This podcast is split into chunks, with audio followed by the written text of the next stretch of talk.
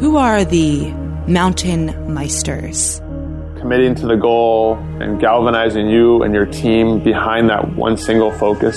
Being at peace with that fear and being okay with it. You gain a real appreciation for your life and for what you have. Learn about their extreme lives on rock, snow, and ice five days a week with your hosts, Russell Wilcox and Ben Shank. Hello, everyone. Welcome to Mountain Meister. Before our guest joins us, just really quickly, if you're listening to this podcast through our website, there's a better way. Now, if you're not a veteran Meister fan, then you may not know about the other ways that you can listen to Mountain Meister. There are plenty of podcast apps out there which will make listening to Mountain Meister so much easier. We would highly recommend listening on either Stitcher or SoundCloud or the podcast app, which you can get on your iPhone. So check out those. There are links to them on our website. Now, let's welcome our guest. Hello, Meister fans. Welcome to the show. This is Ben. Hey guys, it's Russell. Today we welcome Sarah Hendrickson. Sarah is an American ski jumper, 2013 world champion, and a member of the Visa team. Sarah was born in Salt Lake City, Utah, and at her current age of 19, she has 13 World Cup wins in total. On January 22nd, 2014, she was named one of three women to make the U.S. Olympic ski jumping team that would compete at the 2014 Winter Olympics in Sochi. Sarah Hendrickson was the first woman ever to leave a ski jump in the women's ski jumping event in the Olympics. Congratulations, Sarah, and welcome to Mountain Meister. Thank you. Uh, it's good to be here. Yeah, Sarah, thank you so much for coming on the show. I always love it when our athletes have their own Wikipedia page because then I can do some serious creeping and see what's been going on with you and what, what the world thinks of you. And there was one statistic which most people probably wouldn't think to look in your Wikipedia page, but I saw that you're five foot four inches tall and you weigh around a 99 Nice, pounds. Yeah, 99 pounds. Oh, wow. maybe even shy of five four and range about 95 to 100 pounds. So I did a little more digging, and I saw one of your arch rivals from Japan. Her name is Sarah as well. Takanaski, I think is how you say it. She's 17 years old. She's five feet tall. And she's also 99 pounds. Yeah, Sarah Takanashi. She's uh she's a tiny one too. She's shorter than me. I feel tall when I stand up against her, but we weigh about the same, and uh, she is an amazing athlete. So I don't think that that's just some sort of coincidence. Is there some advantage of being short and light in uh, ski jumping? You know, typically um, on the on the men's side of the field, they're tall and skinny. You want um, as much surface area as possible, but with the least amount of weight. Because if you think, you know, weight, gravity pulls you down if you weigh more. Um, you get a little bit more in run speed if you weigh more, but it's not. It doesn't make up for the the weight that'll pull you down when you're in the air. So it's kind of weird that we're shorter, but you know that's that's kind of been the general body type for the girls section. Lindsey Van, my teammate, she's five two, I think, and um, yeah, she's world champion 2009. So it kind kind of is the common theme. Um, I think being lighter is more desirable for sure, um, but the height just kind of you know rolled into play. The girl that won the gold medal this year um, is pretty tall, but pretty light um, for her height. So. Sometimes you can make it work with the technique that you have, but uh, it's kind of ironic that we're both so small. Interesting. Yeah, Sarah, Russell and I are actually at really interesting stages in our lives right now. I see professional athletes on TV, and right now they're starting to be younger than me. and I saw Russell get really scared before the interview, and he, he looked at me and he said, She was born in 1994. And this this glimpse of fear flashes across his eyes, and he's thinking, "Oh my God, I'm getting old." Are you young, are you younger than most of your competitors? Um, you know, I, I was pretty young when I started traveling internationally, and um, ski jumping is kind of crazy. It's a really, really technical sport, kind of like golf. Um, we compare it to golf in in a lot of areas, but um, so you can master the technique really early if your brain is you know smart and you figure out the details um, strength is really important as well but it's definitely more of a technique sport so y- if you figure that out at the age of 16 you can excel quite quickly and um, uh, do really well at the World Cup level. But then also, you know, there's 35 year old guys. There's a 40 year old guy that won silver this year in Sochi, and um, so it's it's really weird in that dynamic. It, you can do well at a young age, but you can also continue to do it for a long time. Hmm. Do you golf as well? I don't golf. Um, I had a family friend that wanted me to get into golfing really badly, and I tried it for a few years. But you know, I, I just like the exhilaration of uh, going fast and flying far. It's a little bit more exciting. No offense to golfers. well, you just need a bigger driver. I think that's the problem. yeah, I mean, I guess there's less injuries, right? You'd be surprised. I don't know. Tigers Tiger, had Tiger like would say no way. a ton of surgeries. Yeah. I know you. We'll get into some of your injuries that you've had, but I you never know with the golfers. So, just for our listeners, so they're aware, uh, we did speak to Nick Fairall, who's also a world class ski jumper uh, for the Americans. That's episode number 30. Check it out if you haven't heard it yet. Nick kind of walks us through what's going on when they're leaving the jump, and, you know, Nick's flying 200 football fields. Two hundred football. Fields. Not that many. Two football fields. and that's a lot of football fields. And then for Sarah's interview today, we're going to focus more on her experiences and then the remarkable point that the sport is in right now. This has got to be so exciting. First year in the Olympics. Have you just seen a, an influx of popularity, Sarah, um, into the sport of ski jumping?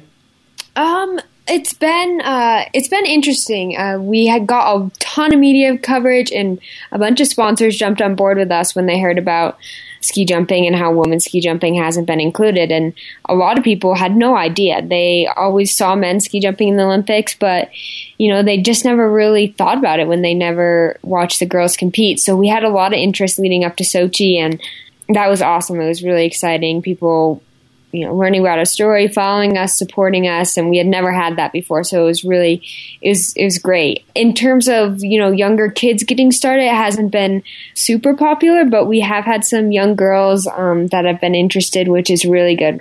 Our next focus is um, raising the next generation and, you know, looking forward to Korea in the next four years and raising the next team of Olympians so that the U.S. can walk away with the medal this, this next time. Yeah, absolutely. How did you get started uh, ski jumping? So I started um, at the age of seven. I was born and raised in Park City. I was born in Salt Lake, but lived in Park City my whole life. So I started skiing at the age of two.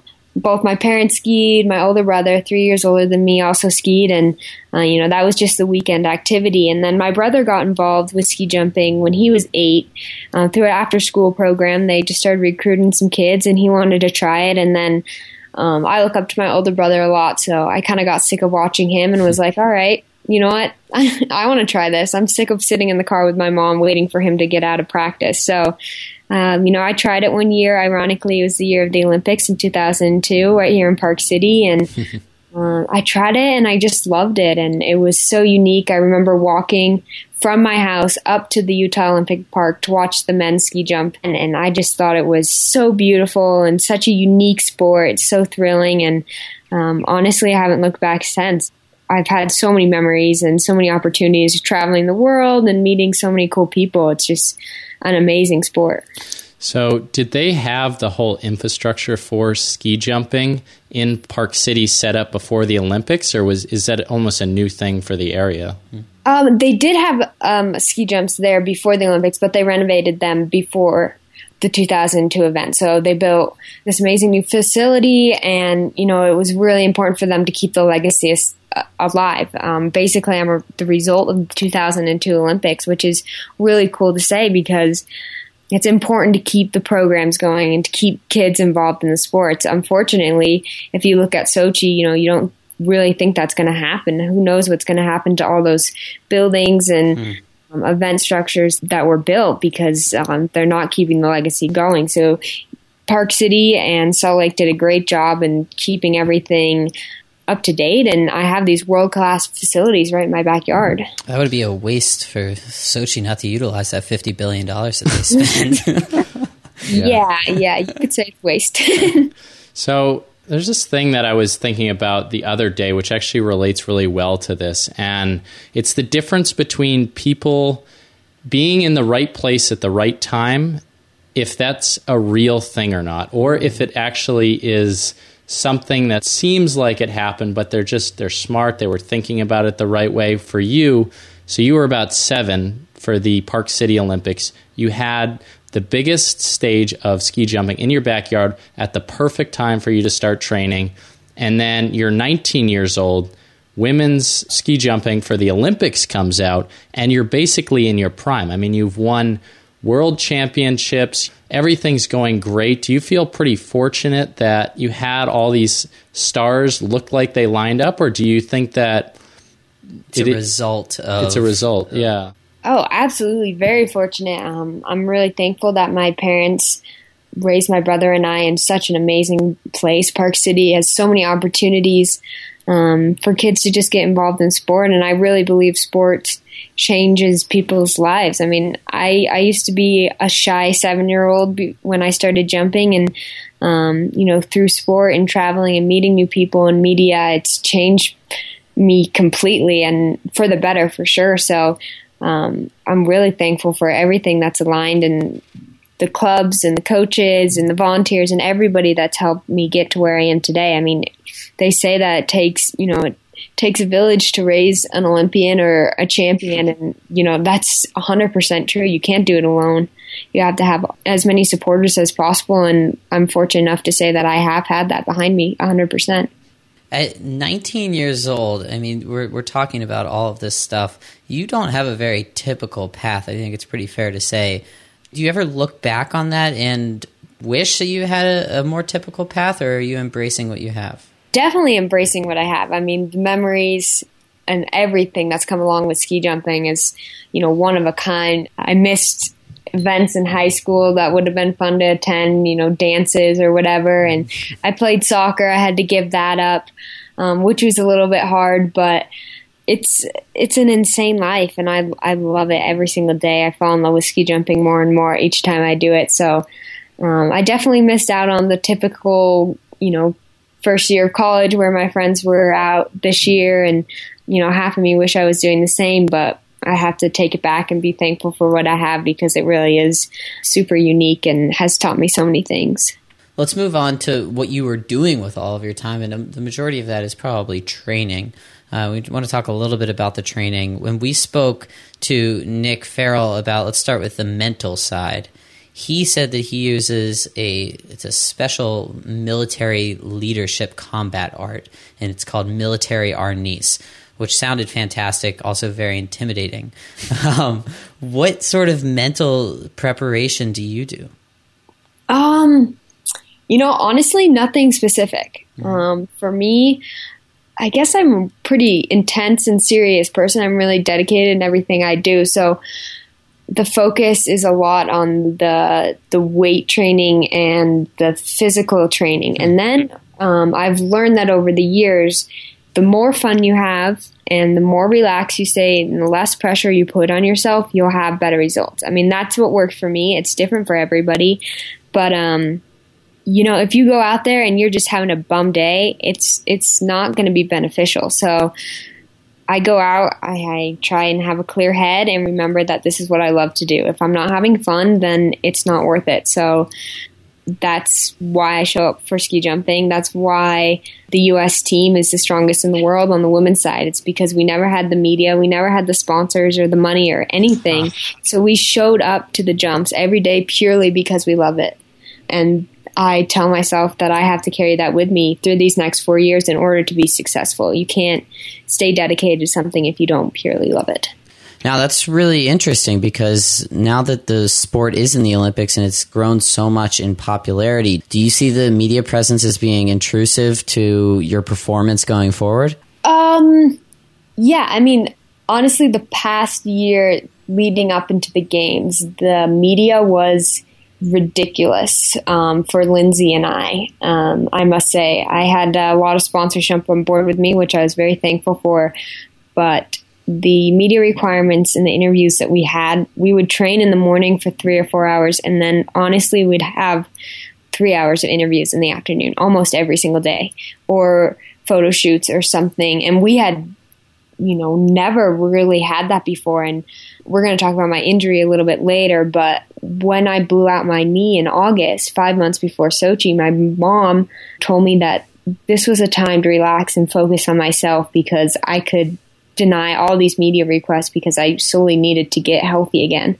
And um, so that was kind of a blessing in disguise. But we have had to deal with that pressure um, in full force leading up into Sochi. But yeah, definitely now that we're part of the Olympic program being added as an event, I mean, that's that's a barricade in itself that a lot of people don't really realize how hard it is to overcome. God, yeah, I can't imagine having reporters, podcast hosts just attacking you for interviews. Um, so let's dive into the injury and also just so our listeners know, Sarah had an unbelievable run in the 2011 2012 season. How many championships did you win? I won nine of 13 World Cups and podiumed at 12. That's pretty good. So that's 2011 2012, 2012 2013 you win another four. Let's see. Yeah. And yep. then in August 2013, you blow your knee out during a training run. Run. What actually happened there? Was it a fall or did you just tweak it? Oh, um, more or less an explosion. no, um, we were training in uh, in Germany at the end of August, and I was jumping the best of my life, honestly, for me, and um, we are jumping the large hill, which we don't really compete on that much, but um, we love training on it. I love jumping big hills. So we're flying um, about 120 to 135 meters, and um, I was jumping really well, and the wind picked up a little bit, and I didn't adjust my speed accordingly, and I jumped about 15 meters further than I should have. So wow. I landed on basically complete flats going, I would say about 70, 70 to 75 miles an hour. And obviously, my little twig legs couldn't hold me up, and um, my right knee exploded. It I tore my ACL completely. My MCL came off the bone and damaged 80% of my medial and lateral meniscus. Oh my gosh. So, how does that happen? Shouldn't the courses be able to handle someone that's going to jump further? Why so would you want to adjust your speed? That doesn't make sense. Hmm. So there's um, depending on your level, uh, there's gates at the top of the hill, and it's different bar starts. If you've ever seen a ski jump, the ski jumpers go out onto a bar, and uh, depending on the wind or the snow conditions in the winter, um, you move up and down hmm. so that you're landing at what we call K. So that's where the the hill starts to flatten out. Obviously, the objective of ski jumping is to jump the furthest, but to jump the furthest um, safely. and um, with that headwind, which is an advantage, it creates lift underneath your skis. I didn't move down enough gates, so I had too much speed going into it, and um, honestly, it, it, it was a perfect storm, I guess. Uh, I was jumping well, and with the headwind, it's not that I was jumping too well. There's no such thing as that. I just did not move down enough gate to reduce my speed to land on the slope, which is where you're supposed to land.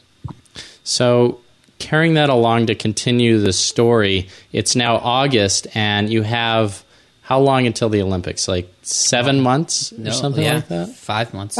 Oh, five. Oh, five months. Yeah. A little a little over five months, I believe. That was August twenty first. I flew home on the twenty third and I had an MRI the next day and then we decided on surgery the next week, the twenty eighth of August. And that week was really, really hard just because I was trying to decide if I had enough time, if I wanted to rush it, if I wanted to do a traditional surgery or kind of do an experimental one in order to get back in time for Sochi. And um, luckily, I had an amazing doctor who looked me in the eye and told me that I could do a hamstring graft and fix up my meniscus, sew my MCL back together, and that it was possible to make it to Sochi. And you know, from that day forward, I was like, all right, this is my goal. My goal is to walk into opening ceremonies. I don't think it's possible to win a gold medal, but you know, I want to represent Team USA. And those next five months were the hardest months of my entire life.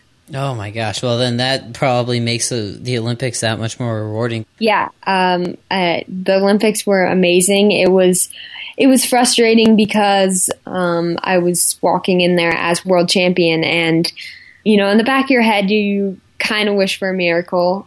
But I kind of had to set that aside and just tell myself that since I made Sochi, that was an accomplishment in itself. So, yeah, I was. I have so many memories and the experience of Sochi and everything that I learned in my rehab process and making the team and competing is going to make me stronger. And I know exactly what I need to do these next four years in order to win, which is my ultimate goal.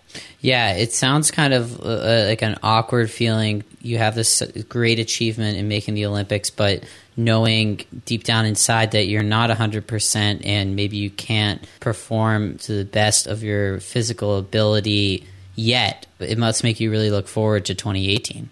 Yeah, it was it was frustrating. I think that's the only way I can sum it up. Um, mm-hmm. You know, people came up to me and said, you know, congratulations, awesome job for making it. And of course, you know, I'm smi- I smile and I'm grateful that they appreciate how hard I worked. But you know, I'm I'm a fighter and you know, I show up because I want to win. I, I don't really take failure that well. So it was kind of bittersweet for me. But, you know, it's things happen for a reason. Um, I was able to have bib number one in the Olympics, which was because I hadn't competed in any World Cups, and um, the leader of the World Cup was the last to go. And since I hadn't competed, I didn't have any World Cup points, and so I was given bib number one and was able to open up for those 30 girls competing for the first time ever in the Olympics. And you know that was a huge honor in itself. Yeah. This goes to show my right place, right time yeah, thing yeah, is popping exactly, up again. Dude. So it's pretty Absolutely. crazy. Um, I want to go to a different side of your mental state uh, after the Olympics. I was reading through one of your blog posts that you actually create. I think it's through the the USA team um, website. You have your own blog there, which uh, we'll put on our website for the listeners to check out. But you wrote in it, I have learned so much about myself through the process. I realized in Sochi just how happy my sport makes me. And regardless of results, I can still walk away from the jumps with a smile on my face. The biggest mental challenge for me was the goal to be happy. And so this seems like a, a totally different perspective. It's just general happiness of being an athlete, of being a human being. So, can you talk a little bit about how this adversity really made you learn something about yourself?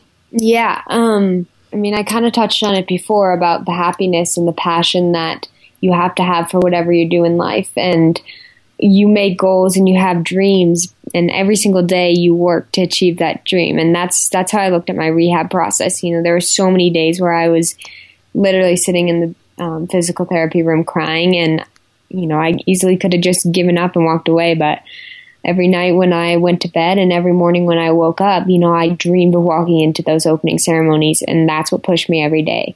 And being involved in the world of sport and going to the Olympics and meeting so many amazing athletes and so many amazing people that all had that common passion just made me realize you have to be happy for what you have and pure happiness is what makes the world will go round. I guess it's it's so important in your everyday life, and um, for me, this path of rehab was finding that happiness and what I need to do to keep my passion for my sport and walk away with a smile on my face.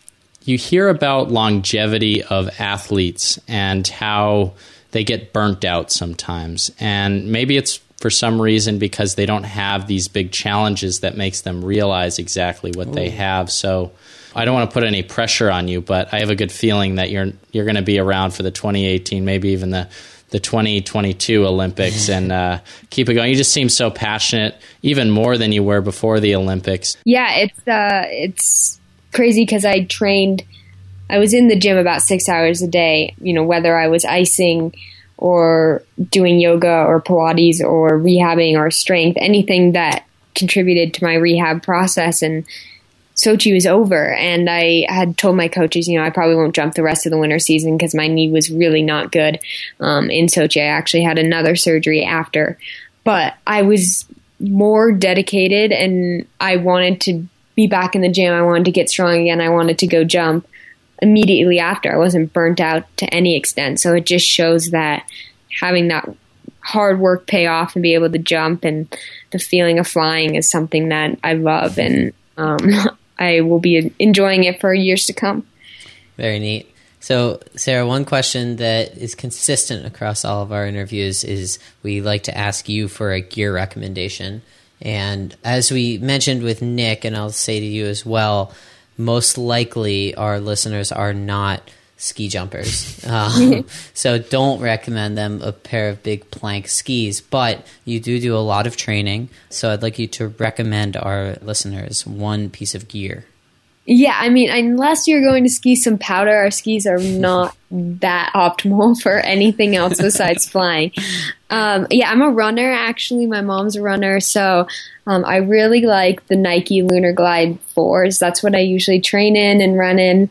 And so I, you know, I would highly recommend those for, you know, people in the gym or, you know, getting out and staying active. Very cool. Yeah, Russell and I are, are runners ourselves. Russell's been slacking lately. Yeah. Well, I just started running again and my calves are like killing me. I like can't even go up and down stairs. It's pathetic. But Mountain Meister. I, I, yeah, I know, seriously. But I, am gonna get back into it. We've we had some uh, ultra marathoners on that run nice over a hundred miles straight in the wilderness, and it just it makes me feel so bad about myself. but uh, that's that.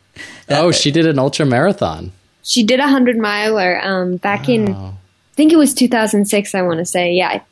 It took her I think it was 28 hours or 24 Oh my gosh, it's so impressive. I'll tell you what, you know, Russell, you just made me think of something. If there's one thing that we do on this show, it's we provide the inspirational pieces, but we will also make you feel so bad about what you're currently doing. Not you, Sarah, obviously, because you're our guest. But boy, Russell and I feel like, wow, if that person can run 100 miles, what are we doing sitting here hosting a podcast? no, it's true. And since we have you on, too, to wrap this whole thing up, what piece of advice would you give for our listeners to go for that goal that they're really achieving in their life? Hmm for me, uh, yeah, so make that goal, make an achievable goal, and then just remind yourself every day that every little thing that you do um, will add up to reach and accomplish that goal. Um, although you you will have setbacks, but you can't let those setbacks overcome and take over and destroy your dreams because that's what's going to make you stronger. You're going to have setbacks, but you've just got to persevere and the feeling of accomplishing that goal or that dream will be forever worth it. So keep working towards it. And I mean, it sounds so cliche, but just never give up.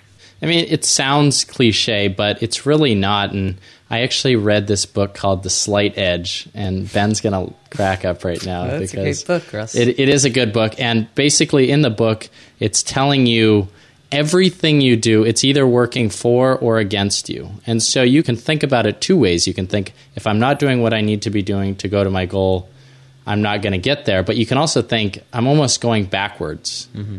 Again, thanks for the great piece of advice. And we're really glad that you joined us on the show today. For our listeners out there, you can find any resources that we talked about, the gear recommendation, Sarah's blog and uh, some other little the Visa facts. commercial. Oh, the coolest thing ever! If our listeners aren't aware, Sarah was in this awesome Visa commercial before the Olympics. It's, uh, Amelia Earhart talking in the background, and then Sarah begins to fly herself, which is pretty cool off of a ski jump, not regular flying. And then Morgan Freeman talks at the end. So, oh, he was.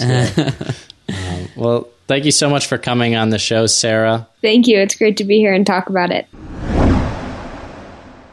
Meister fans, thanks for listening to Sarah Hendrickson's episode. I hope you enjoyed it. If you haven't seen that Visa commercial where they're comparing Amelia Earhart to Sarah, go ahead and check that out. It'll be on her Meister profile page on our website. Russell, who do we have the joy of talking to next time on Mountain Meister? Next time we have John Kiedrowski on the show, and we're going to dive even deeper than a Dateline story. And that isn't completely random. He actually was on an episode on Dateline. Really intense story. It has to do with the biggest mountain in the world and death. Check it out then.